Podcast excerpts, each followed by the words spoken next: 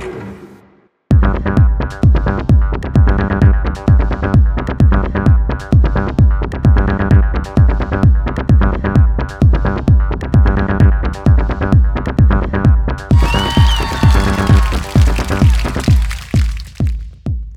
んにちは、富戸です。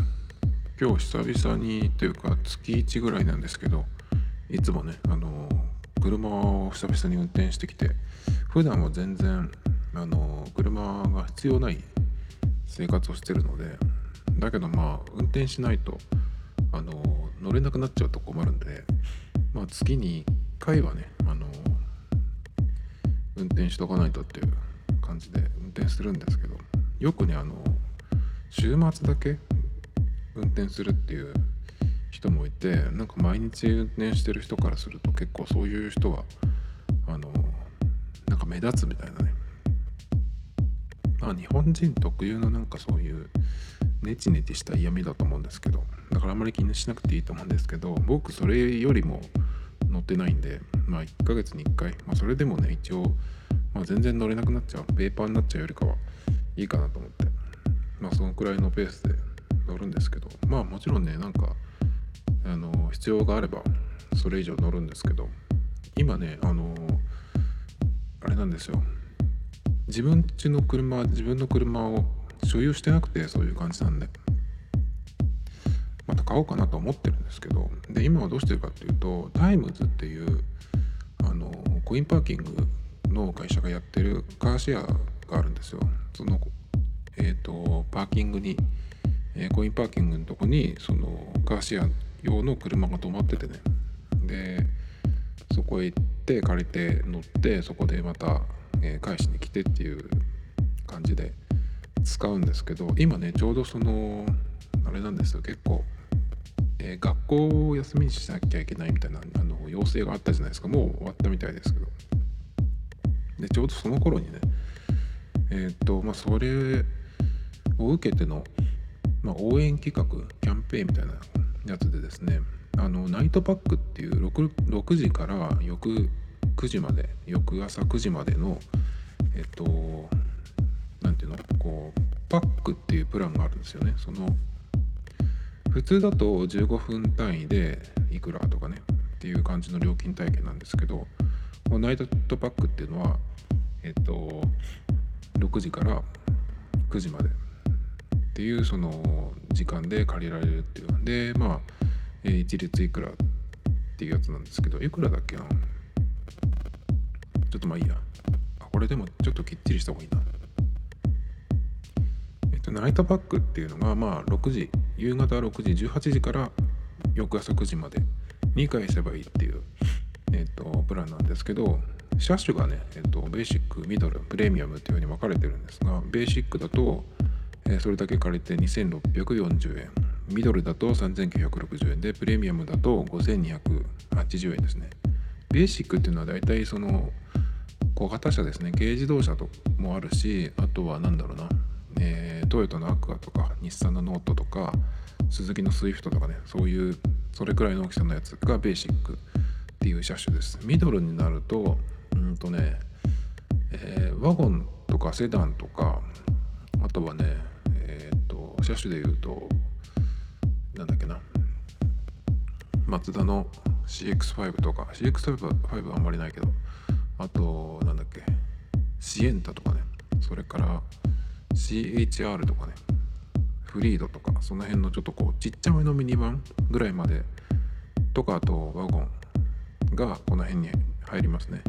ミドルに。で、それからプレミアムっていうのが、まあ、えっ、と、ミニバンとかね、大きいやつ。あとたまにそのミニクーパーとか、アウディとか、もう何、一車種ぐらい、まあたまにその、静岡市にはないですけど、静岡県でもないか。えっ、とね、都内とかにある行くとあるみたいなんですけど、まあそういう、まあ、のもあるよっていう感じで、まあでも大体はベーシックなんですよね。で、今はその、あ、それは、えナイトパックに関しては、えっと、この今言った、えー料金2640円、3960円、5280円、プラス距離料金がかかるんですよ。1キロ16円ですね。だからまあ10キロ乗って160円まあ10キロだとすぐ行っちゃうけど100キロって100キロとかはいかないと思うんですけどまだ大体20キロ30キロぐらい見とけばいいんじゃないかな。っていう感じなのでまあそんな感じかな。でもそれでも結構いい使いやすい値段じゃないかなと思うんですけど翌9時までにね返さなきゃいけないっていうんで結構だからこれは夕方出かけて夜に帰ってくる？とかどういう人かな？ちょっとよく9時っていうのはねえっ、とどういう感じになるかちょっと分かんないんですけど。でも実はね、えっ、と、今日このナイトパックを借りたんですよ。っていうのはそのさっき言いかけたその夜のドライブ応援企画っていうのがあってそのナイトパックっていうのがえっ、といつからだっけ？3月6日から始まって4月20日の朝9時返却分までが、えー、500円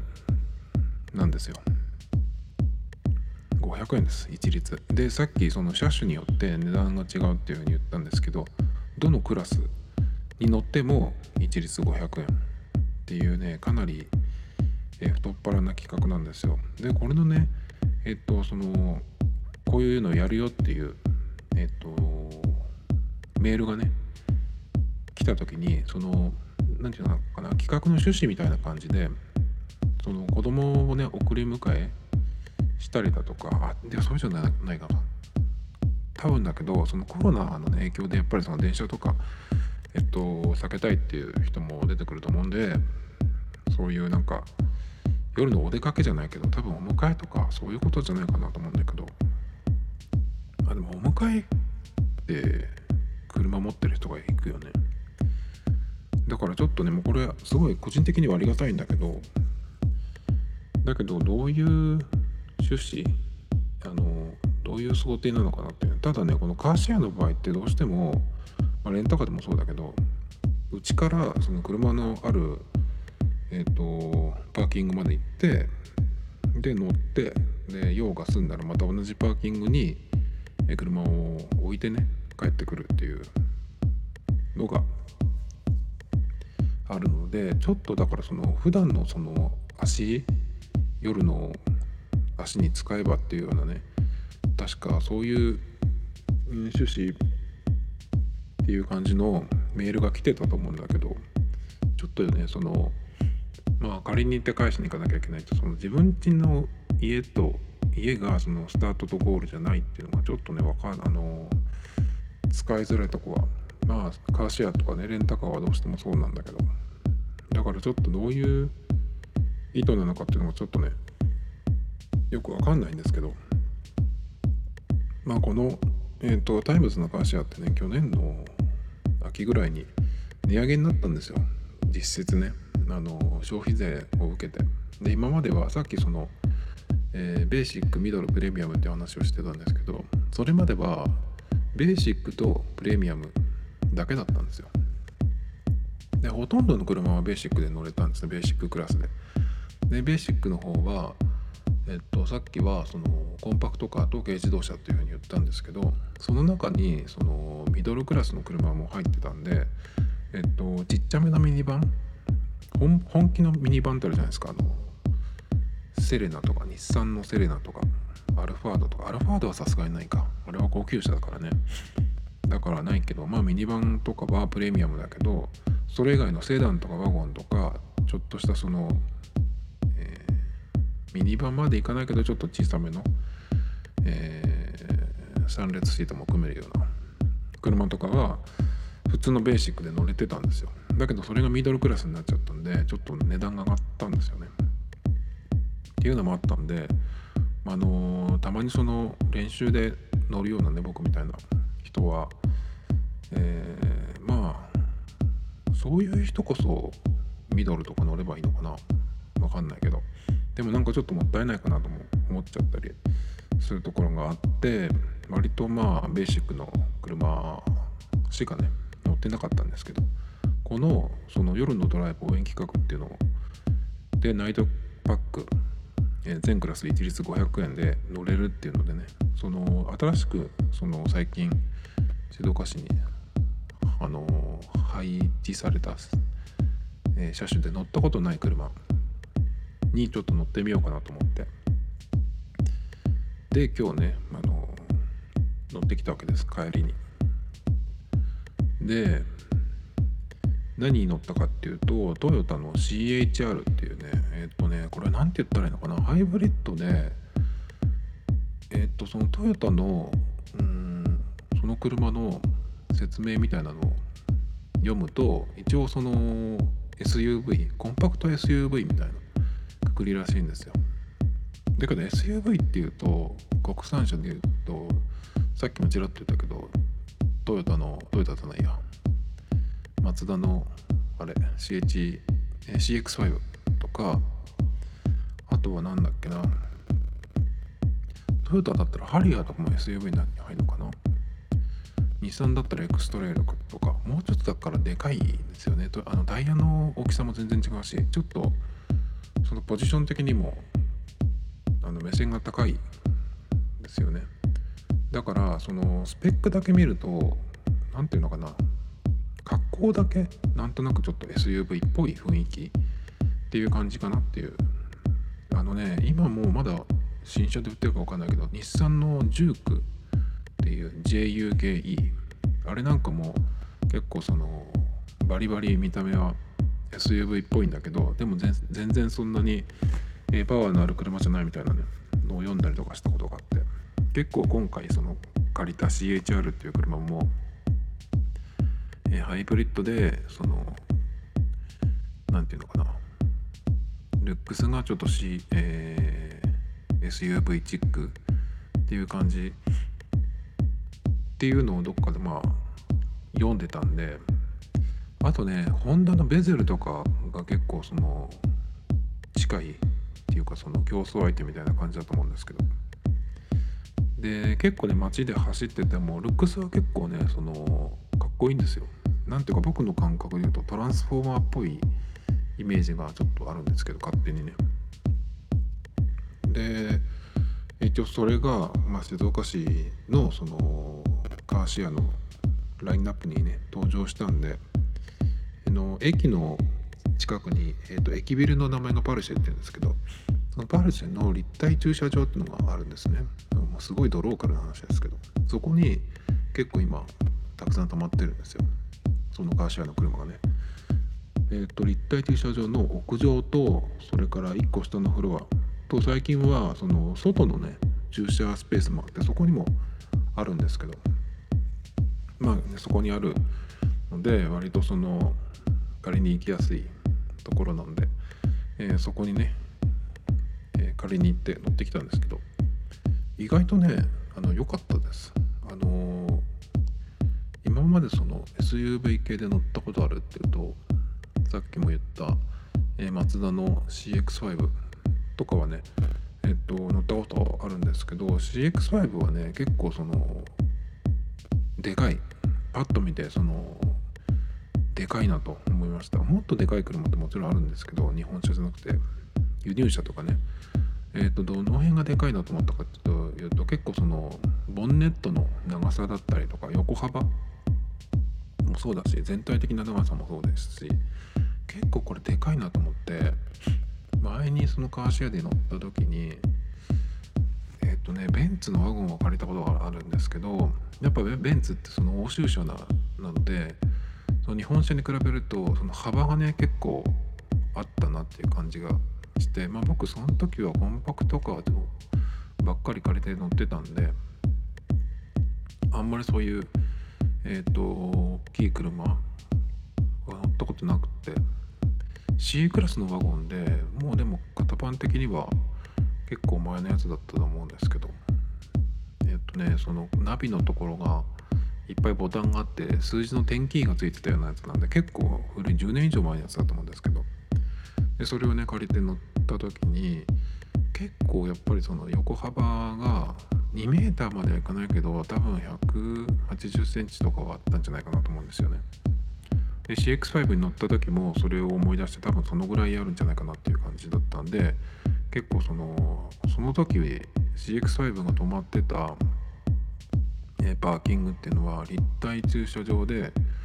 こう何ていうのこう螺旋のところを通路をこう上り下りするんですけど結構そこ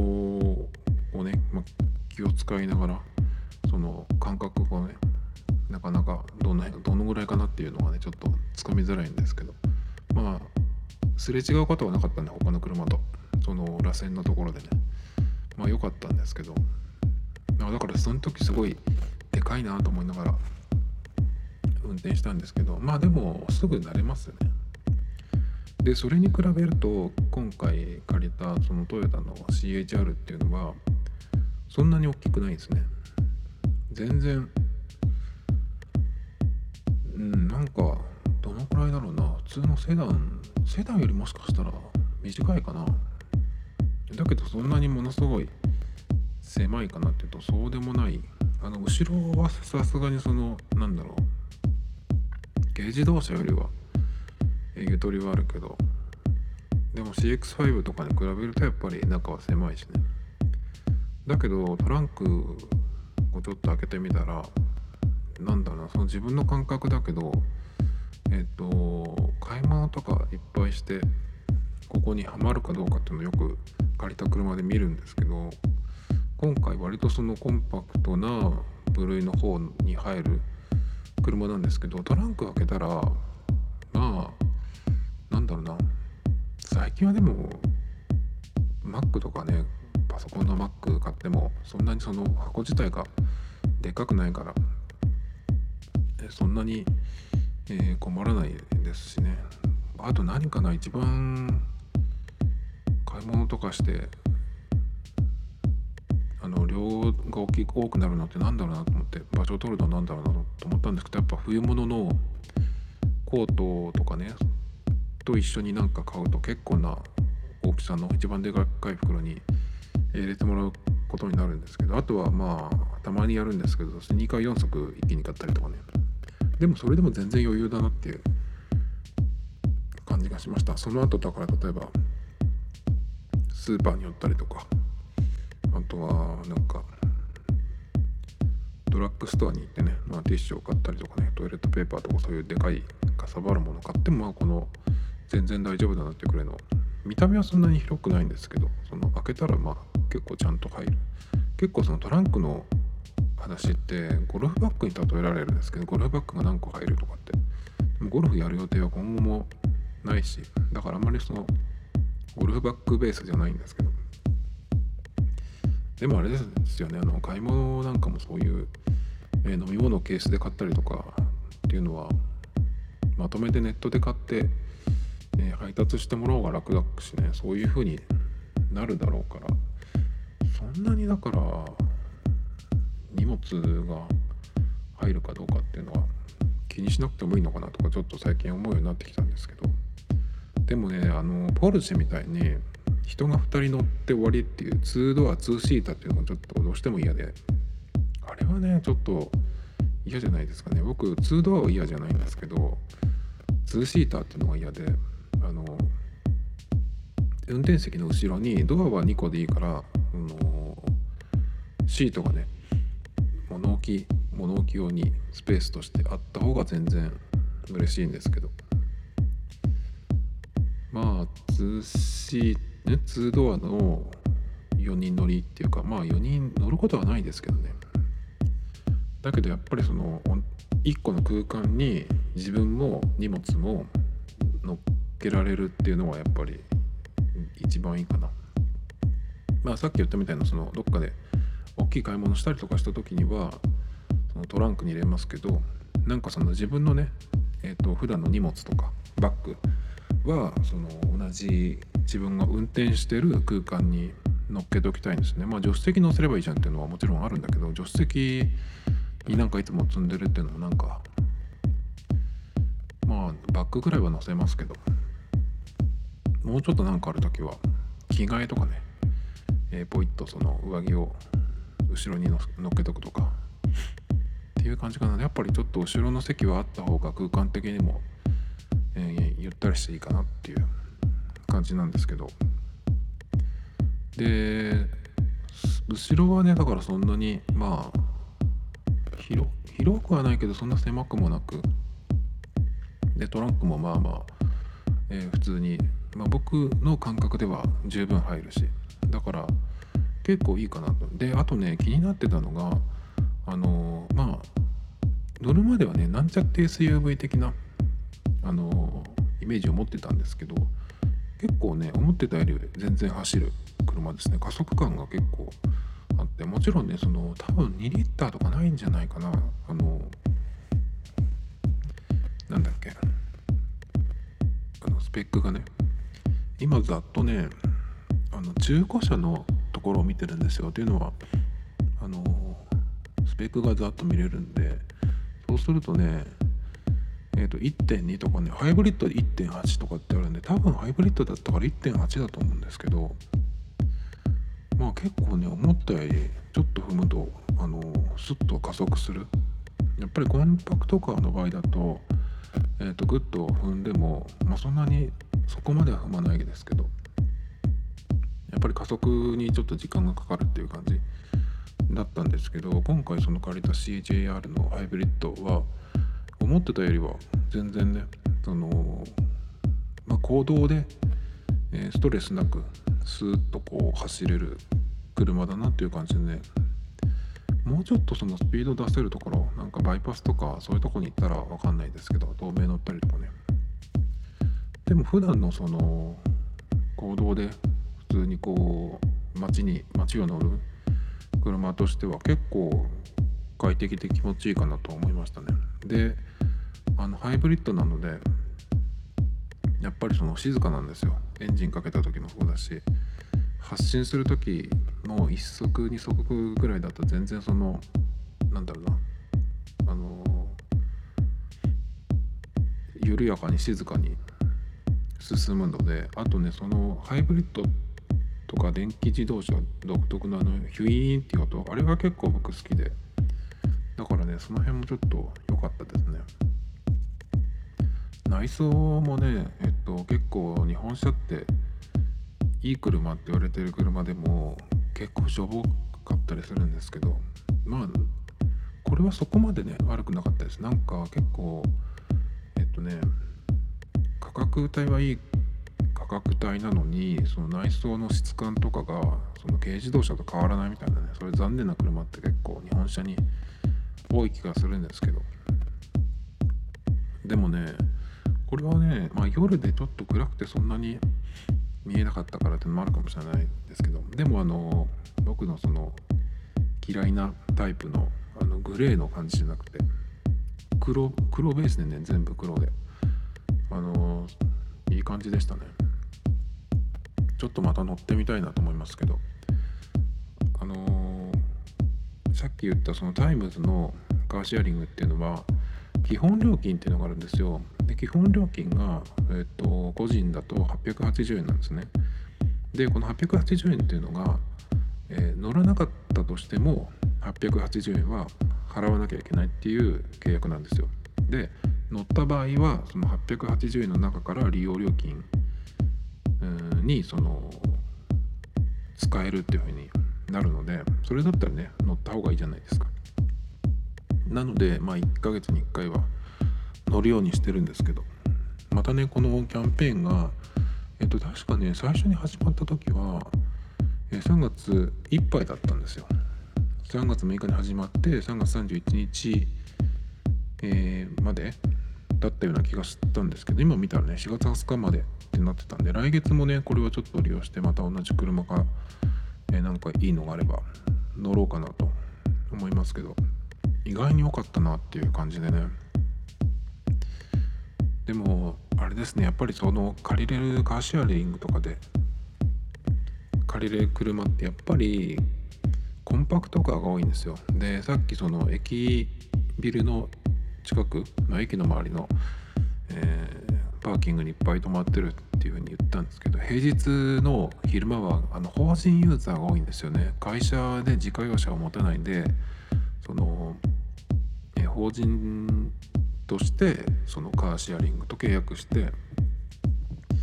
で使うっていうところが多いんで結構ねその平日の昼間の時間帯の予約状況とか見るとすごいね空いてなかったりするんですよね。もう全然。結構ねもう静岡市のそのカーシェアリングタイムズのカーシェアリングってどんどんどんどん増えてて毎月1個は増えてんじゃないっていうぐらいで僕が契約した時って多分3年ぐらい前だったと思うんですけどその時に比べるとその置いてあるパーキングの数もそうだしえっとね車の台数も倍以上3倍以上にはなってんじゃないかな。もっとかもしれないけどそれでも結構ねそのなんだっけ平日昼間から夕方まあ 6, 時とか7時ぐらいまでかな。結構ね、えー、使われてるっていうことが多いんですよね。で前の日とかね予約取ろうとかっていうふうにしようと思ってももう埋まってたりとかねそういう感じなんで。まあ利用者は多いのかなっていう感じはしますけども。だからねその自分が乗りたい車にいつも乗れるわけじゃないっていうところもねちょっとまあデメリットではあるんだけど。まあいろんな車は試せるってのはいいんですけどね。でやっぱりそういう法人ユーザーが多いんで結構そのコンパクトがが多いっていうのとあと色が割と地味め。シルバーとか他にも車用車っていうような感じの色とかね。が多いですかね。まあそんな感じですね、まあ、意外に良かったですよっていう、え話でした。それとね今日はなんかニュースのストックとかをしてるわけじゃないんですけどなんだっけな。ああとはですねえっと今日ちょっと久しぶりに動画を作ったっていうことではないんだけどたまにこの間もちょっと話したんですけどあのサッカーゲームのねウィニングイレブンをネタにしてえっと YouTube の動画をねまあしょうもないやつを作りましたよっていう話をしたんですよ。でそんな感じでたまにえっとこのドミトタイムズのアカウントっていうの YouTube のアカウントっていうのを1個作ってるんでそこにその動画をなんかその作りたいなっていうかネタとしてねやりたいなっていう時にそこにあげるんですけどそのね、えー、動画を作った時にそのここのチャンネルのやつだよっていうなんかそのね目印じゃないけどジングルとも言わないか何て言ったらいいんでしょう。その最初と終わりオープニングとエンディングにそのドミトタイムズっていうロゴみたいなのをねなんか入れたいなっていうのオープニングとエンディングに。あの有名なガジェット系 YouTuber でアメリカの人で MKBHD っていうねすごい有名な人がいるんですけどあの人なんかもすごく、えー、いつも同じこうロゴみたいのが出てから始まるんです。ごくかっこいいんですけど。なんかねあそこまで、え、かっこいいものはできないかもしれませんけどなんかねああいうのをちょっとお手本にしてねその動画の最初と最後に毎回入れるそういうなんかジングル的なちょっとした、えー、数秒のねえっ、ー、と動画をちょっとこう素材として作っておきたいなって思っててでそれとその動画となんか音声もちゃんと入れてでしかもなんだろうなそのロゴがこう動くような感じでアニメーションみたいな感じで、作れたらいいなと思ってですね。まあでも今日実は作っちゃったんですよ。昨日か。えっとで困ったことはあのねそういうなんか動画を編集するとかアニメーションを作るみたいな別にそんな技術があるわけじゃないんですけどその環境がね今困ってまして今僕が持ってるデバイスっていうのが、えーと、iPad Pro ぶっ壊しちゃったんでえっ、と古い MacBook Air 11インチのやつとそれから iPhone8 Plus だけですね。8 Plus ももうこれ3年目ですけどまあでもあれなんですよ。結局 iMovie とか使っても Mac が古くてすごく。だからおそらくスペック的には iPhone の方がいいんですよ。でどこでそのいいかいいと思うかっていうとえっ、ー、とね動画作って編集してる時は Mac の方が入れやすいですよ。で特にその 4K 動画を撮ったりとかしてるわけじゃないのであの編集の時は困んないんですけど出来上がった動画をその MP4 とかねに書き出す時にものすごい時間がかかるんですよ Mac でやると。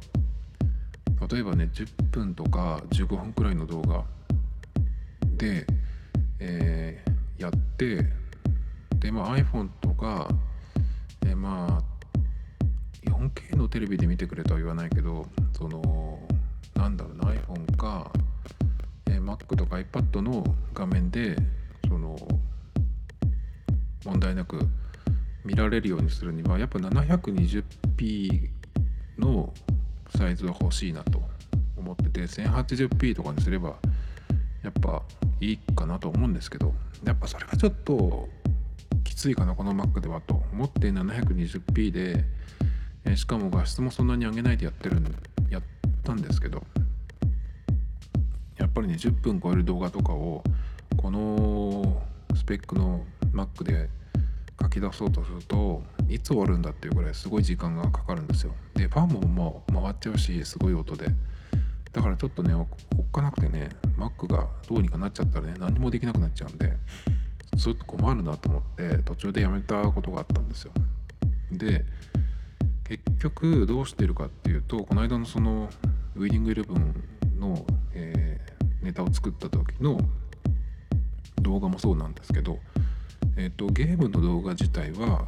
iPhone と Mac を USB でつなげてで Mac のクイックタイムでその iPhone の動画を iPhone のそのなんだっけ画面の動画を撮るんですね。でそれを撮ったやつを、えー、iPhone の方に Mac から iPhone に AirDrop で入れて iPhone の iMovie で、えー、編集します。で音とかはね、えーと、バックの GarageBand とかで作っといて入れるんですけど。でそれで、えー、iPhone の iMovie から同じように 720p とかかな。で書き出しをするんですけどその方がね全然その負荷なくなんかものすごい iPhone が熱くなるっていうこともないし動画自体は10分か15分もかかってないと思うんだけどそのぐらいの動画なんですけど。やっぱり Mac で最終的にその仕上げて書き出すよりかは iPhone でやった方がね、まあ、僕のその非力なとっとと Mac を変えようっていう話なんですけど、まあ、今までのその Mac これこれが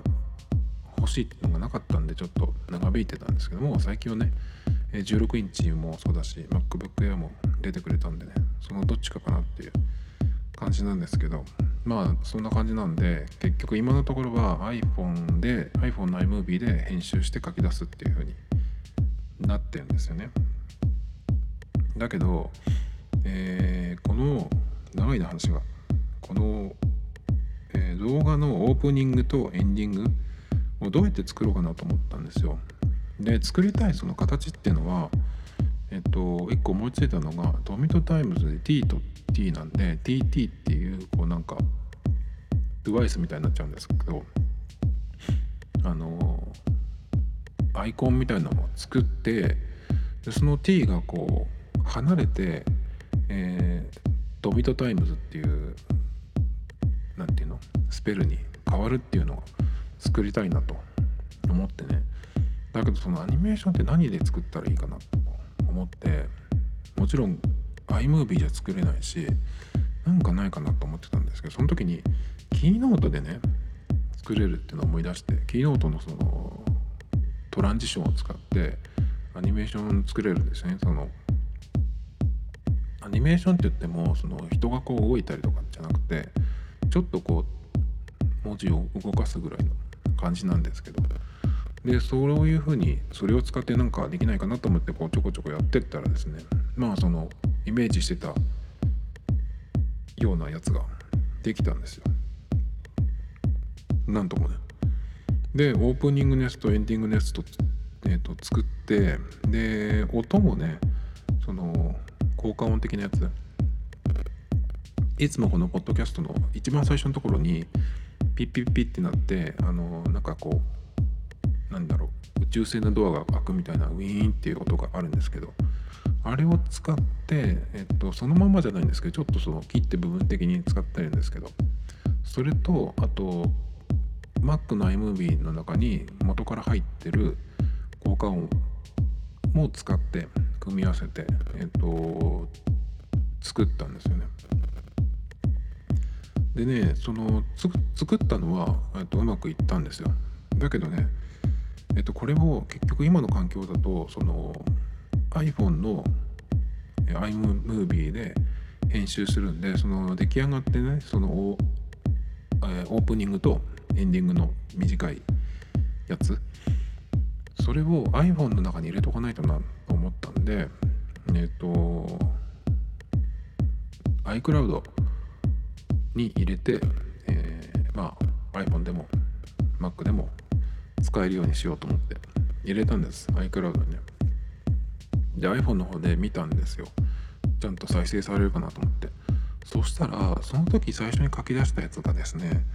えっ、ー、と 1080p でロスレスで最高画質にしたんですよ。まあその時間はえっ、ー、と 3,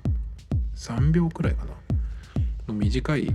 やつなのでその Mac の iMovie で作って書き出してもその、えー、画質クオリティにしても、まあ、僕の Mac でも全然すぐにね終わったので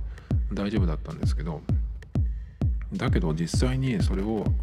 iCloud に入れて iPhone の方で見ようと思ったんですよ。そうしたらその絵が再生されなくてえっと音だけ再生されるっていう状態になったんですね。なんでかなと思って。だからこのままでいくとその iMovie にも入れられないんですね。iMovie にこれ入れたらちゃんと出んのかなと思って。やったんですけど iMovie に入れたら全然入れられなくって反応しないんですよね。だからどうしようかなと思ってまあやり直したんですよ。でどこを変えたかっていうと、108060p は、えー、そのまんまにして画質をロスレスやめてえっ、ー、とこうにしてとりあえずやってみました。でえっ、ー、と iPhone の方にねまた入れたらですね今度はちゃんとできたんですよ。なんでねそのロスレスだとなぜか、えー、iPhone に持っていった時に絵が出なくて。音だけになっちゃったっていう感じでね。まあちょっとなんでかなと思ったんですけどまあでも一応1080で、えー、そのできたんでまあよしとするかっていう感じですね。ただねそのオープニングとそのエンディングのやつ結構いい感じにできたかなと思うんですけど。ただオープニングとエンディングだからそのメインのね動画を何か作らないとそれをお披露目できないっていうちょっと寂しいところがあるんですけど何何をしようかな。なんかね思いつきがあればいいんだけど長くても10分ぐらいの動画それぐらいにしないとちょっと僕の環境では限界なのでそのスペック的にねまあ今年中になんとか Mac とえっと iPhone も結局もう買い替えないとなっていう感じになってきましたね。デザインがどうのこうのって言ってる場合じゃなくなってきたんで。で、Android も買わなきゃいけないし、まあ、Apple だけでも Mac と、それから iPad Pro と、あと iPhone ね。ただまず iPad Pro が、えっと、まあ2年ぐらい前からその Mac じゃない iPhone とは別のこう道を歩むような進化の仕方をしているので、もうちょっとね iPad Pro は iMovie とか GarageBand が Mac と、インターフェースとかはそのタッチだからこっちは。iOS、iPad の方はね。だから全くその同じにするっていうのがもちろん不自然だけどそのできること自体は Mac と差をつけないでほしいなっていうふうに思ってて。やっぱりまずその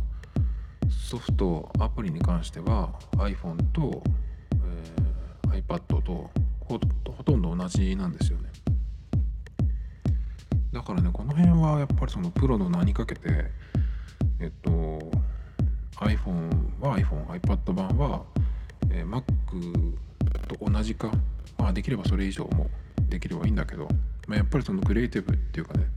そのマジでなんかその作る人は Mac を使ってねっていう感じかもしれないんですけどやっぱりその iPad Pro っていうものが存在する以上やっぱりその辺はもうちょっと何とかしてくんないかなと思うとこなんですよね。やっぱり USB-C でいろいろこうつなげて外部ストレージも使えるようになってっていうところでやっぱりいろいろねできるようになってるはずというか、まあ、やっぱりみんなその辺を期待してるんじゃないかなと思うんですけどなんかそのお絵描き系みたいなところだけじゃなくてね動画編集とかどうなんだろうね iPad で。どのくらいできるんだろうか。もちろんその YouTuber とかねやってる人からしたらやっぱり PC がないと全然っていうところだろうけどそのライトユーザーライライトな使い方の人だったらえっ、とそれこそ僕がさっきから言ってる10分ぐらいの動画だったらその Mac 使わなくても iPad の iMovie とかから一番だけで全然いけるっていうふうに、してくれると嬉しいんですけどねそこがだからもしえもうちょっとこう Mac 並みになってくれれば、まあ、僕が今から買うものも、まあ、iPhone と iPad Pro さえ買っとけばまあ Mac はね別にゆっくり考えればっていう感じなんですよね。でね Mac もね結局その今週、えー、iPad Pro と一緒に MacBook Air が出ましたけどやっぱりねちょっともしかしたら、えー、その個人的にな用途としては、えー、Mac は MacBook Air 今回出たやつ。あのー、ダメなキーボードじゃなくなったやつね。そっちでいいのかなっていう感じがどうしてもしてしちゃうんですね。多分それでいいんじゃないかなってあのでももちろん Core i3 とかダメですよ。ああいうのはねえっとねほんとやめてほしいなと思うんですよ。そうこれ言いたかったんだけどあのねそのラインナップ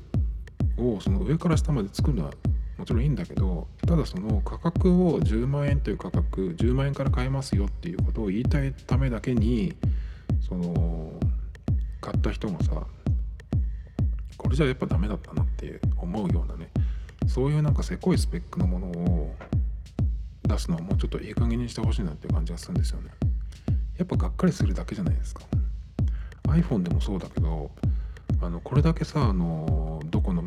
メーカーもディスプレイが有機 EL になってきててあの液晶と有機 EL ってもうなんだろうな。それのそのことを知らなくても見たら分かるんですよ。全然明らかに違うんですよね。僕なんかいまだにまだこの iPhone8 プラスだから液晶ですけどやっぱりその iPhone10 10だってもう2年前2年以上前ですけどその10と比べてもやっぱ明らかにその劣るのが分かるんですよね。だからそういうなんかところでいつまでもこう何ていうのかなこう値段を下げる。値段を下げていくらから買えますっていうようなねその最低価格をその作る作り出すためになんかケチったものづくりとかをねちょっとしないでほしいなって本当に思うんですよね。誰も得しないと思うんですよ。やっぱりその安いもんじゃないっていうのももちろんあるけどその値段でね、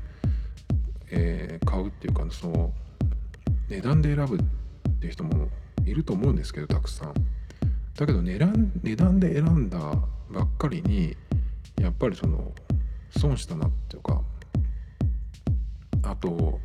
なんかどこが違うっていうのがわからない人とかもいると思うんですよ。そのプロ版とノーマル例えば iPhone でも11と11 Pro とかありますけど iPad も普通のやつと、えー、プロとあってどこがどう違うでそのこの値段なのかとかっていうのがねそこまでその気にしない追求しないっていう人もいると思うんですけど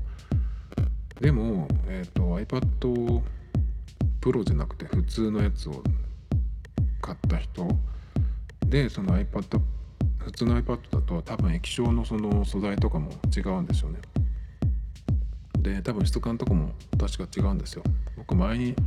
プロからえ普通のやつに買い替えてそれでまたプロに戻ったっていう経緯があったんですけどやっぱりそのペンシルで描いた時の